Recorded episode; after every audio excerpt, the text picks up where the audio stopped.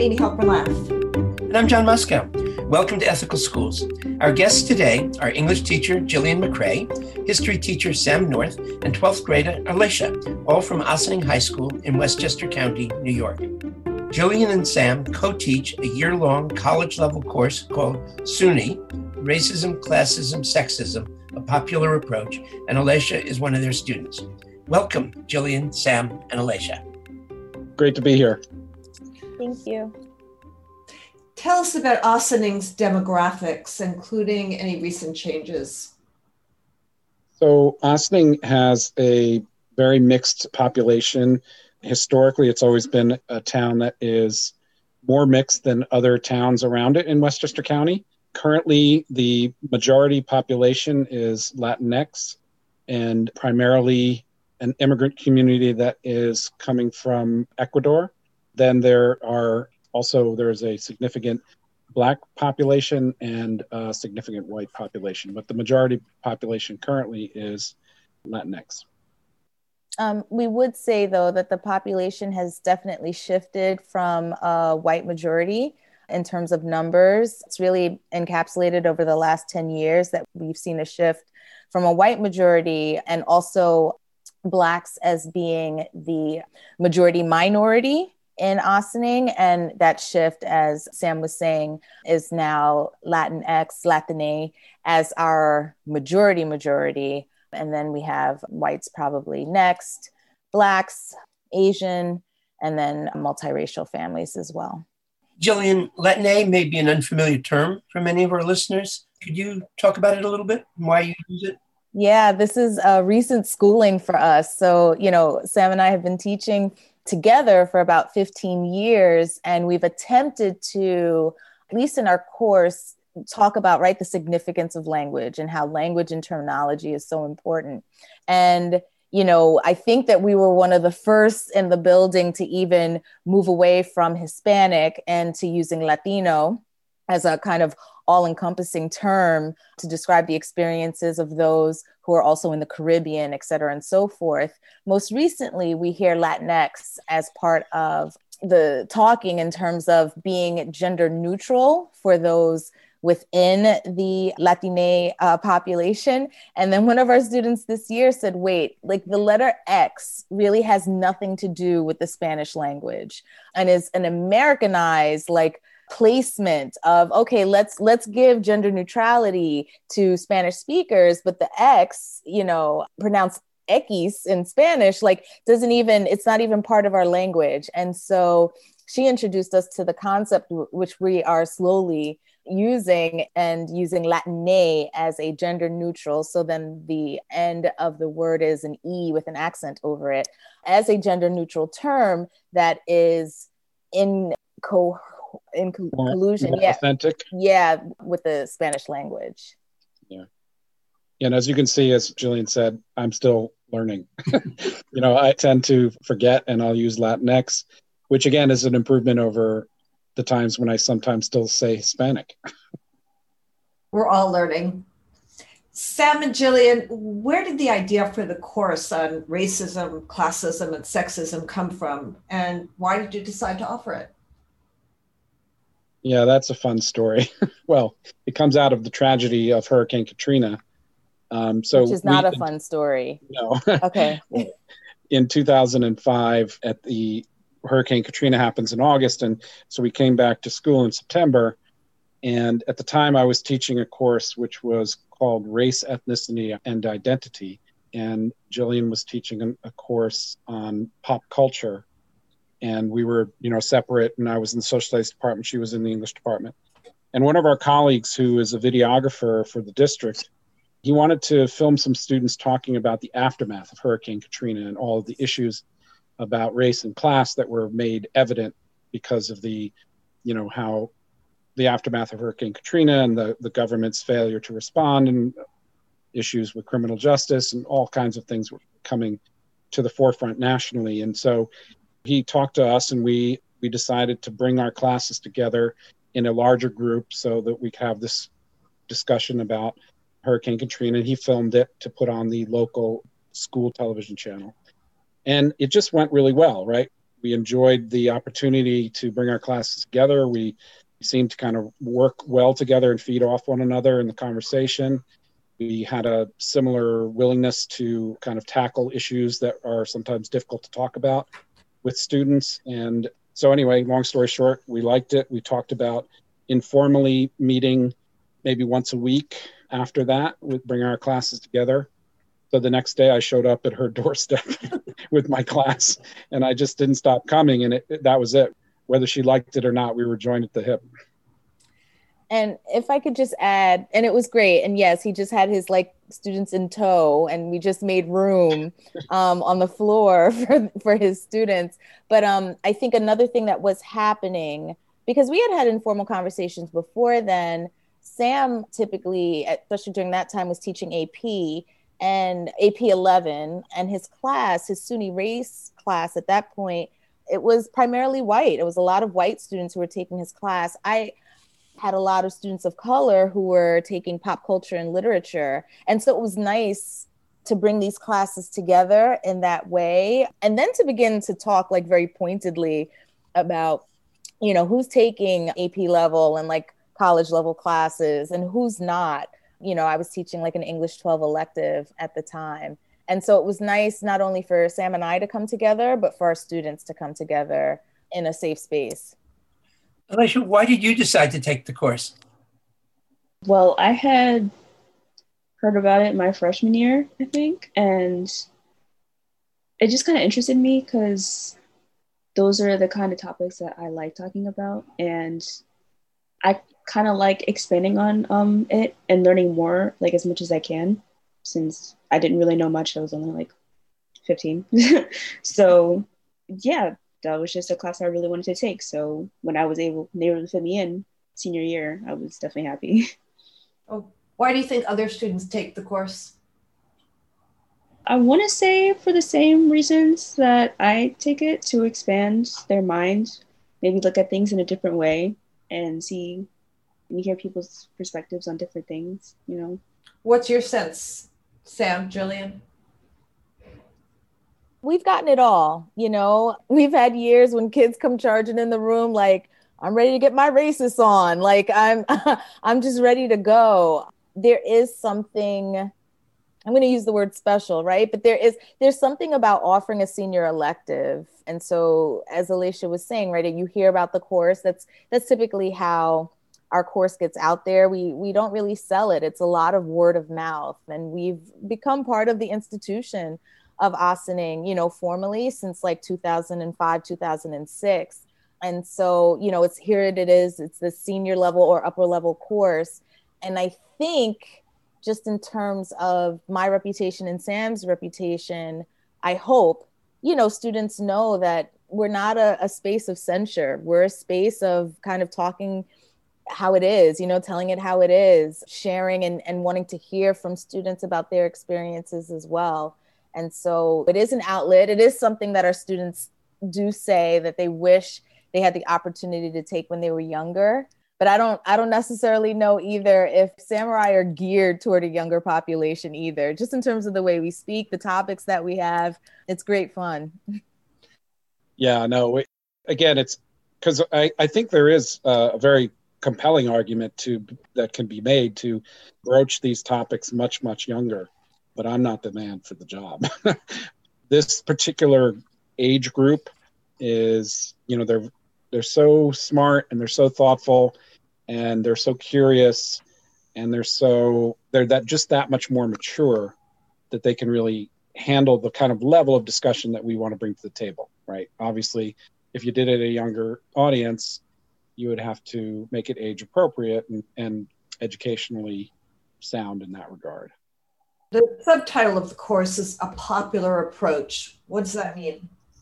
So that was that was really a, a nod to us getting together. As sam mentioned he was teaching a course. It was like suny race ethnicity and identity and it was through suny purchase. And then when we brought our forces together for good and i was teaching the, a pop culture and literature class So, you know, there's a nod to an, an attempt at least to bring in what students are consuming, right? Like what's on their Instagram feeds, right? Like what are they looking at on TikTok? Like what are they the movies that they're watching, the music that they're listening to, the lives that they're living. There's an attempt to bring that into the class environment to then break down, okay, what are the institutional isms that we see happening in your world, right? Like my philosophy as a teacher for any class is to to help students like think critically about the world around them and especially with this layer of looking at race of looking at class of looking at gender of looking at age and looking at positions of power and these institutional ways in which we do it. So we wanted to make sure that we stay true to kind of always bringing in and allowing students to bring in their lived experiences so that we can apply the the same lens as well. Could you give us an overall sense of the curriculum? So, the title of the class is sort of a, a window into the, the broad issues that we address. So, we're going to look at racism, we're going to look at sexism, we're going to look at classism, but we're also going to, you know, the title would be too long if we talked about all the isms that we address. We look at ageism, we look at ableism, we look at uh, linguicism, issues with language and the privileging of English in certain situations, among others. And so that is the kind of overall plan. And then the way in which we do it is by basically focusing on systems of power. So when we talk about sexism, for example, we're trying to understand the fundamental power dynamic that's functioning in a system of sexism or racism or ableism. So, in other words, how is the system set up? Who is winning in this system who is losing in this system? And what is the history of it? How is it functioning now? The main focus of what we try to do is to, rather than look at people who have been historically disadvantaged by these systems, you know, which there's, of course, relevant reasons to do that, but mm-hmm very often in that exercise and focusing on the ways in which certain groups have been disadvantaged, say, for example, women in a sexist system have been disadvantaged in these different ways. Yeah, that's important, that's relevant. But if you only do that, you are ignoring the other side of the coin, proverbially, which is, you know, how are men benefiting from the system? How is the system designed by men to essentially maintain male supremacy? And how is how has that happened over time? And what ways has it been challenged? And what ways has it survived those challenges and expanded its reach? Right? So that that is really the fundamental backdrop into which we look at all these different isms that makes sense. And we we attempt to layer it in such a way that we're offering an intersectional approach as well, right? So we'll talk gender, we'll talk gender differences, we'll talk history, you know, the ways in which power is represented socially, culturally, economically, in all of these areas. But then, you know, from sexism, we'll go into heterosexism, right? And, and like define from there and offer students this intersectional approach so that students also recognize that they are intersectional beings and may, in fact, feel privileged or be privileged and in some spaces and then experience marginalization and othering in other spaces. We get students coming in and, and it's kind of we don't want to vie for like who has the saddest story or who can play this you know the saddest song. It's about understanding how these systems of power and privilege have intersectional bases in between. Yeah and this is this is the importance of you know a lot of the literature and, and research work that we bring into the class and have the students engage with because you know you look at a piece by audre lorde and she talks as jillian is mentioning about this notion of intersectionality and how you know you may be benefiting from us and and the focus a lot of us will focus on the ways in which we are disadvantaged and forget the ways in which we are sitting in privilege and may in fact be causing or contributing to the disadvantaging of other people, right? Because we're too focused on the one way in which we are in a subordinate position. So these are really hard and really personal topics that often don't get discussed in high schools or lots of other places. Do you lose students, students who just shut off or who are afraid to talk?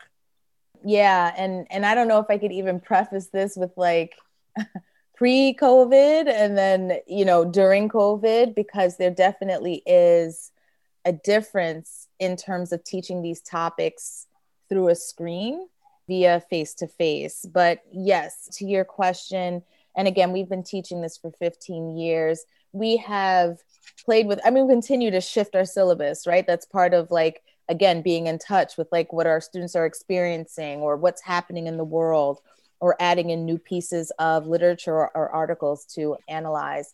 And you know in the beginning like being taken by our students energy like let's talk race let's talk race.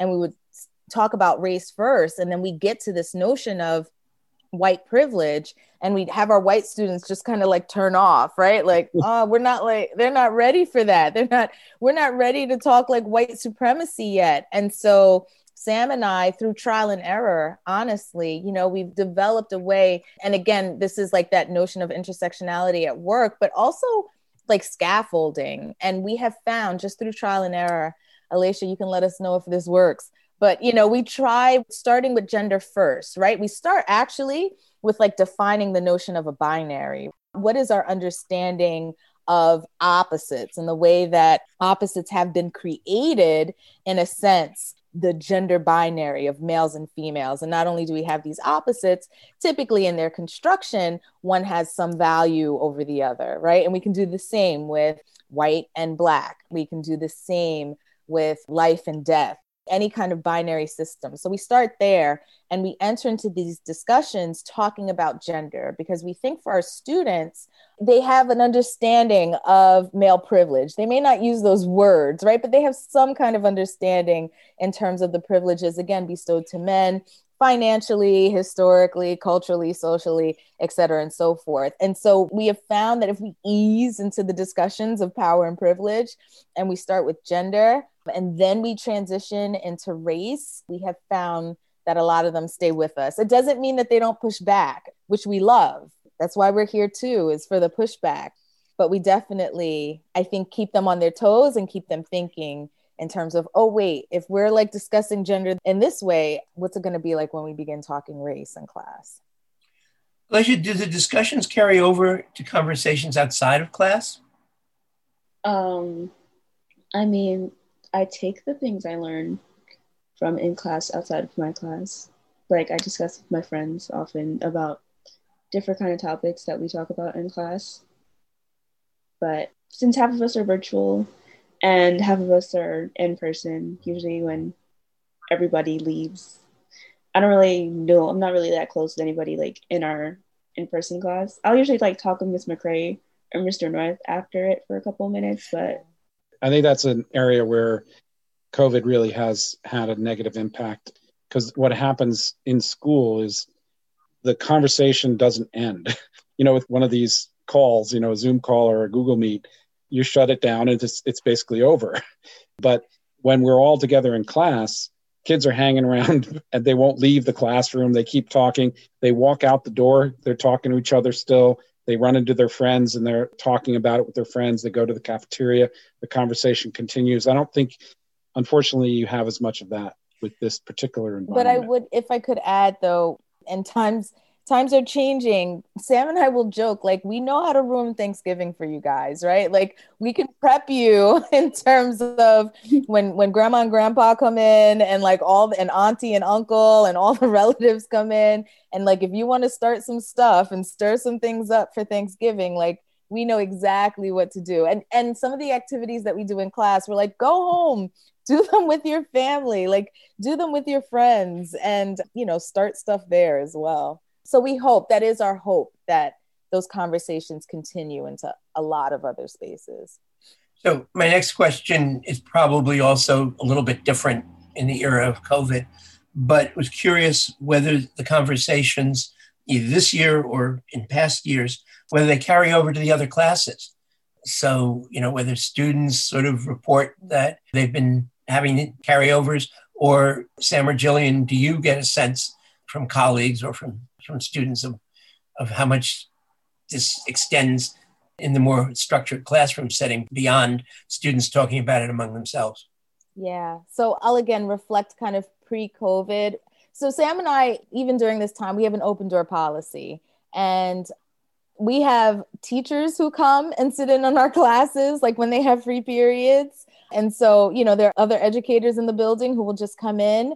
We have a principal who who's retired now, but you know, he would walk the building often and he would always say you know like he would find comfort coming into our classes again even if we were starting things or pushing students in a way and i've gotten that feedback from actually a lot of our our colleagues who kind of support us and support what we're doing, and our, our administrators who have done the same. So I do think that there is a like a leaking of SUNY race into other spaces, right? And I have colleagues. I also I, I'm an English teacher. I'm also an instructional coach at the school. And so it's a necessary thing. It's on the minds of a lot of educators of how to be more culturally responsive, right? Like how to be more engaging with students and their lived experiences. And I think, in short, because I've had so many years doing this work with Sam and in this particular class, I have a lot of ideas about how to have those discussions, the text to read,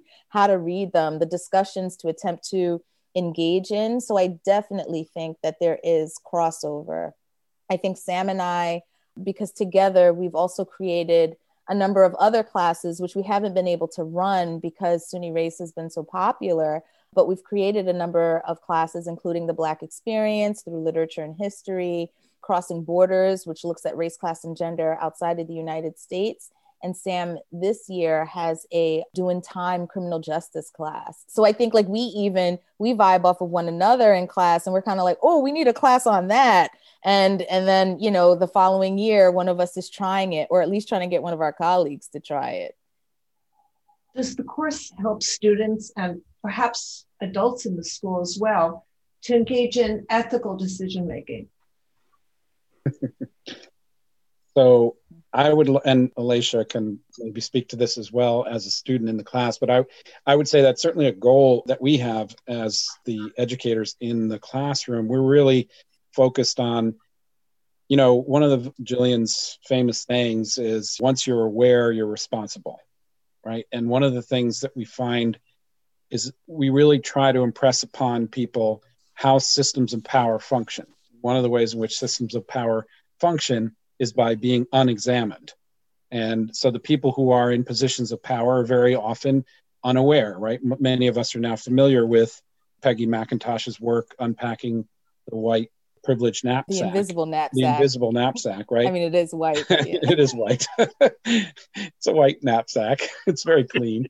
Um, no, actually, it's very dirty, really.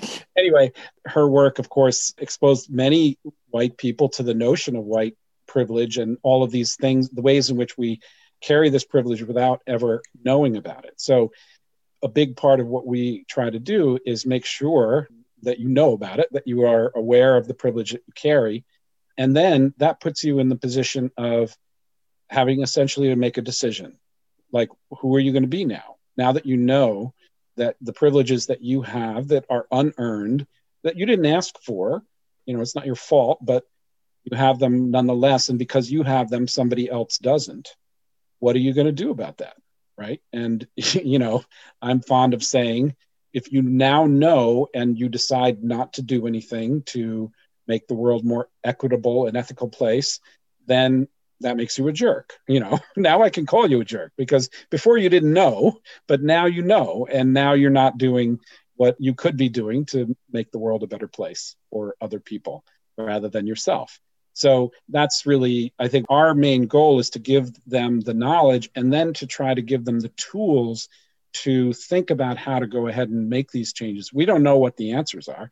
We're hoping that they will, right? You know, I'm an older guy. I don't have all the answers, and, and they're the new generation that are going to come up and really hopefully make the kinds of changes that maybe my generation hasn't been able to make yet, right? So I think that that's a big part of what we try to do. Does religion come up in the course? Funny, we were talking about that today. Again. go ahead. You can go ahead, Sam. Yes, absolutely. You know, one of the ways in which we talk a lot about it's in the Audre Lorde piece, this notion of, you know, that there's uh, this kind of mythical norm that exists in society that is a white person, a male, a Protestant Christian, somebody who has means, somebody who's able bodied, right? And that norm is used as the standard by which everyone else is measured. And if you don't fit in that, then you are part of those various othered classes of people. And going back to the binary, that binary of you're the norm or you're the other is always a hierarchical binary, right? With uh, the norm being privileged. In there is, of course, this kind of privileging of Protestant Christianity in the American context. And so it is something that comes up in discussions about the immigration, for example, of originally, you know, Irish or Italian Catholic immigrants coming to this country and not necessarily being considered, even though they were light skinned or of European descent, not necessarily fitting into the definition of whiteness at the time because they were not Protestant Christians, for example. We've also talked a little bit about how, and this comes up in class, how certain religious groups have been racialized historically. So, Jewish people, of course, by Hitler and Nazi Germany, the racialization of Jews. And then also thinking about, you know, I'm half Jewish on my father's side, but we're not religiously Jewish. So there's a kind of an ethnic component to being Jewish. So that's a conversation that we have as well. The difference between being sort of ethnically Jewish and what does that mean, culturally Jewish, versus being religiously Jewish. And is there a difference there? Are they connected? How are how so? So those are some of the ways in which I think it, it comes up in our class. What kinds of materials are the students reading or watching? we attempt to give them a variety and offer right the notion that really like anything can be analyzed a lot of our college level texts will come from like certain readers we use like a, a race ethnicity and society reader and we'll use some articles from there we'll pull a lot of articles from like the new york times from new york magazine just in terms of again the relevance and making it accessible to students. And then we actually we are privileged to have a, a very nice sized library and we've accumulated again over the years of our working together what i think is a nice kind of diverse kind of collection of books that students can choose from. And again pre-covid right it's kind of like i just open up the the book cabinets and like students have a go and we do um, these independent book reads we haven't decided how or what we'll do in this particular sense, but we offer everything from Adrian Nicole LeBlanc's Random Family is such a good one. We have Michelle Alexander's Help Me with Titles. The new Jim Crow. Thank you. The new Jim Crow. We have Ta-Nehisi Coates and we have some older between stuff. Yes, between the world and me. The other Wes Moore. Mm-hmm. And we have like we have like Amy Tan, right? Because we wanted to give students like a, a, variety. One of my favorite authors, who's also problematic, and we talk about that. You know, Junot Diaz and his short story collection Drown, and the brief wondrous Louise Erdrich.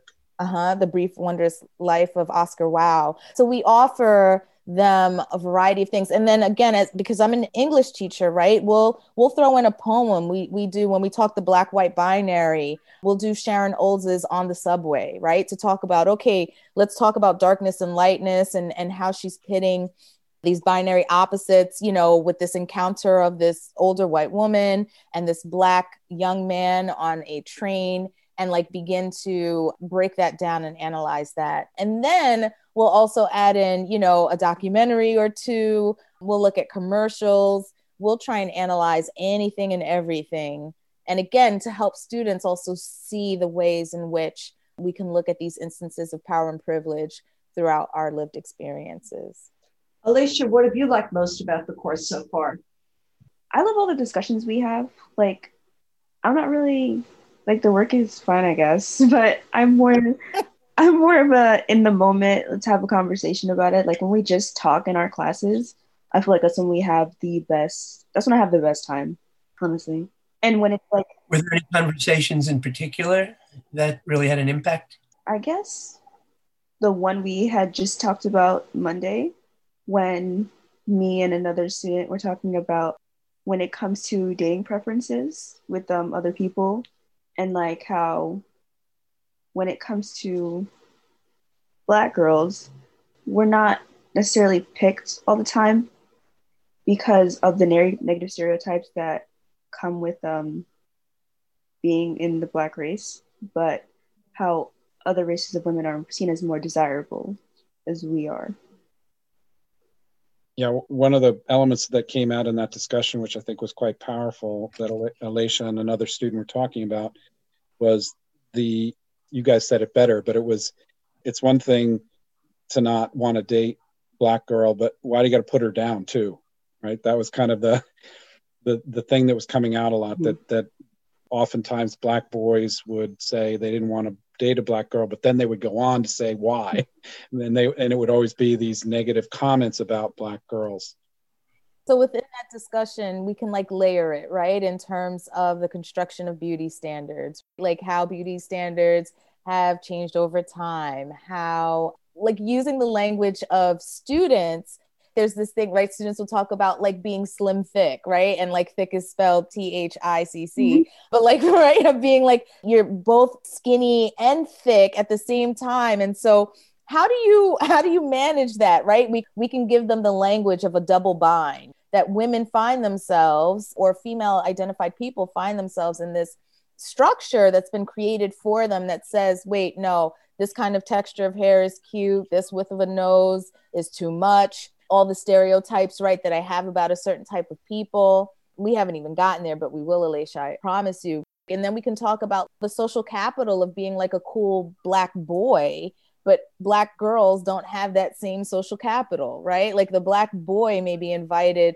to parties and to hang out, right? He's he's got like this cachet of cool, but black girls don't have that same access. And why is that? And so, yeah, it wasn't like our lesson plan, but that's where the, the kids took us for Monday's discussion. And that's where we went. You know, as, as you're talking, I'm in a book club, and we just read last night, or just discussed last night, this book called uh, Shapeshifters by mm-hmm. Aimee Meredith Cox. And the subtitle is Black Girls and the Choreography of Citizenship. Oh. It's really very interesting. And just off of the conversation you were just, you know, mentioning, it's something that students might find interesting. I'm writing it down. Thank you. I will just to say, as Ms. McCray said, it was not part of our plan. That happens a lot. That's when the best things happen in class. That especially happens, again, it happens more often in non COVID times, but there are things that kids want to talk about. And we love that because while it takes us maybe off of the plan for that day, there's always a way to tie it into something that we already had planned to get to at some point, right? But if that's what they want to talk about at that particular moment, we're not going to stop it. As co teachers of different races, sexes, and ages, are you consciously modeling a relationship between people who officially appear quite different? We try. It's our hook to the class, it's how we model for the students. I talk about my blackness. I talk about, I, I think like we tell stories too about our families as well. Our, our families are very integral to like our teaching selves. And so, as a single mom of a biracial daughter, right, like I'm bringing that into class.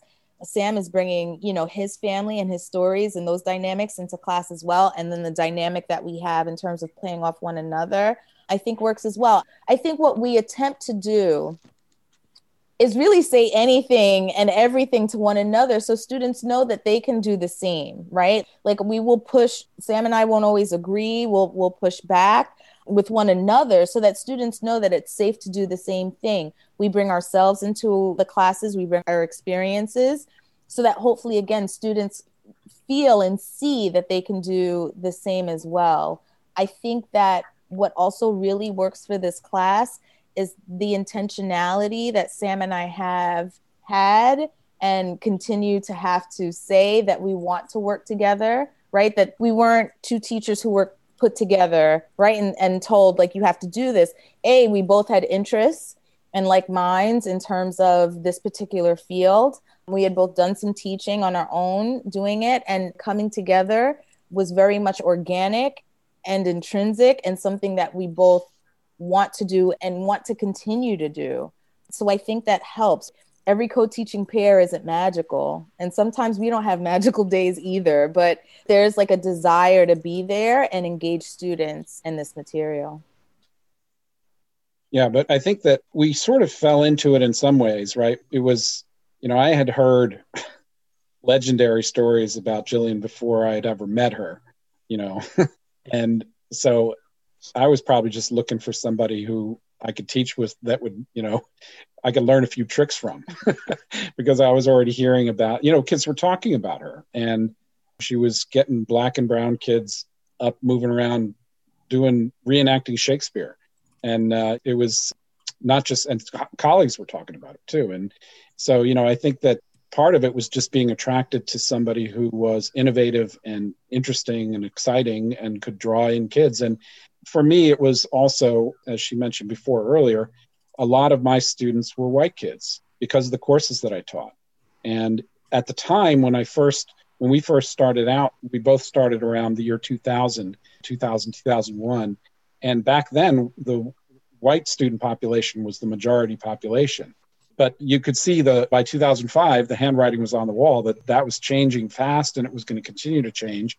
And you know, even from my beginning there, I was always uncomfortable being in an environment where, you know, there was a huge minority population, even if it was, well, if you put the Latine population with the black population, it was bigger than the white population, even though, anyway, long story short, I was uncomfortable kind of being in these classes where that were drawing in primarily white students. So that may have been a little intentionality, although I don't remember thinking about it in those terms.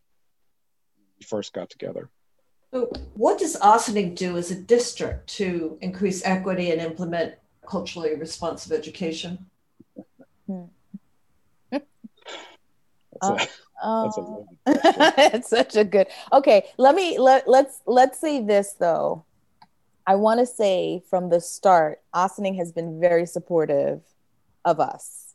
You mentioned earlier, I, I was like writing notes because there was a question in, in terms of like the impact, right? The impact for our students, but also impact for our colleagues. And I just, I want to also very much like admit and be transparent that this is work, right? And sometimes what we're doing, it, it, seems futile. I have had I've had moments in class. I leave class, I'm in tears. I'm like, oh, they're not getting it. Like this is really difficult. Like they're not understanding, right? Like I'm talking about students. How can they not see it? And then we've also, Sam and I have had the privilege of doing workshops with our colleagues, right? And in this same vein, to talk about the shifts that are happening in Ossining, to talk about how we need to reevaluate our curriculum or our methodology of teaching our curriculum, you know, and making sure that we're centering our students, et cetera, and so forth.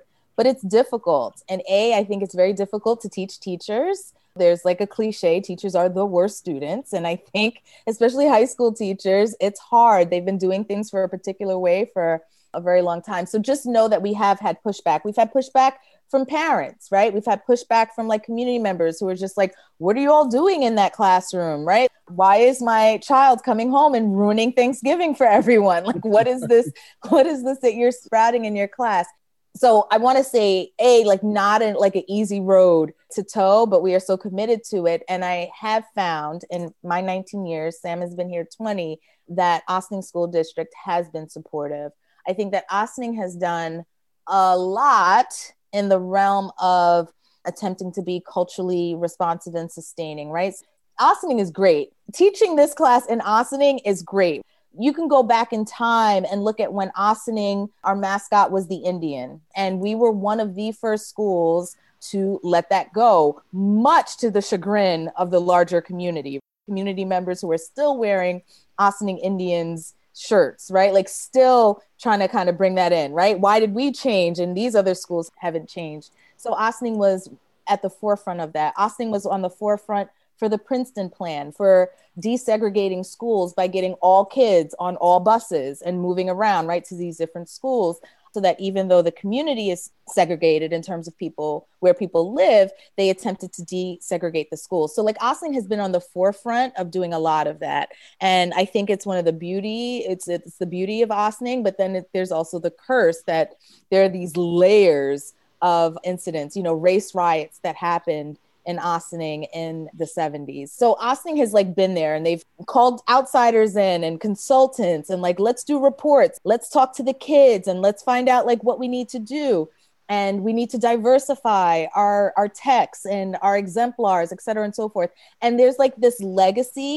And i don't know if it's Ossining i don't know if it's education it gets like real cyclical you know? You're kind of like wait we did mm-hmm. this already. Yeah like we we did this like diversity report in 1990 and like and now it's 2021 like we're still talking about this. So you know I, I recognize in doing this work right change is incremental but i think that sometimes we get caught in a cycle of talking of bringing in consultants of let's try something else and and we haven't finished trying what we said we would try for the first 3 years. And so that's part of like working within an institution and working within a system. So definitely not perfect but let me also give a shout out as well. It's on the background.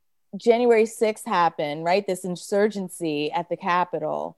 And i have teacher friends who work in a lot of different spaces and some of my teacher friends received emails that were like, you cannot talk about what happened, essentially, right? Like in January 6th. Or if you talk about it, remember to stay as unbiased as possible, right? You have to remain as objective as possible. And I was very proud on January 7th when we received like a list of resources in terms of how to talk about January 6th with your students, right? It, we weren't going to keep it hush hush we have the freedom, Sam and I have had the freedom to create and adjust and readjust our syllabus as long as it, you know, meets SUNY Albany's vision. But we can kind of go in and we are allowed to do so, right? There is that element of trust, which I think is necessary with your teaching staff to like make those decisions and do what you need to do to get your students thinking. Thank you so much. Jillian McCray, Sam North, and Alicia of Ossining High School. Thank you. And thank you, listeners. If you enjoyed this podcast, please share it with a friend or colleague. Subscribe wherever you get your podcasts and give us a rating or review. This helps others to find the show. Check out our website, ethicalschools.org, for more episodes and articles and to subscribe to our monthly emails. We post annotated transcripts of our interviews to make them easy to use in workshops or classes. We work with consultants to offer customized SEL programs with a focus on ethics for schools and youth programs in the New York City and San Francisco areas. Contact us at host at ethicalschools.org. We're on Facebook, Instagram, and Twitter at Ethical Schools. Our editor and social media manager is Amanda Denchi. Until next week.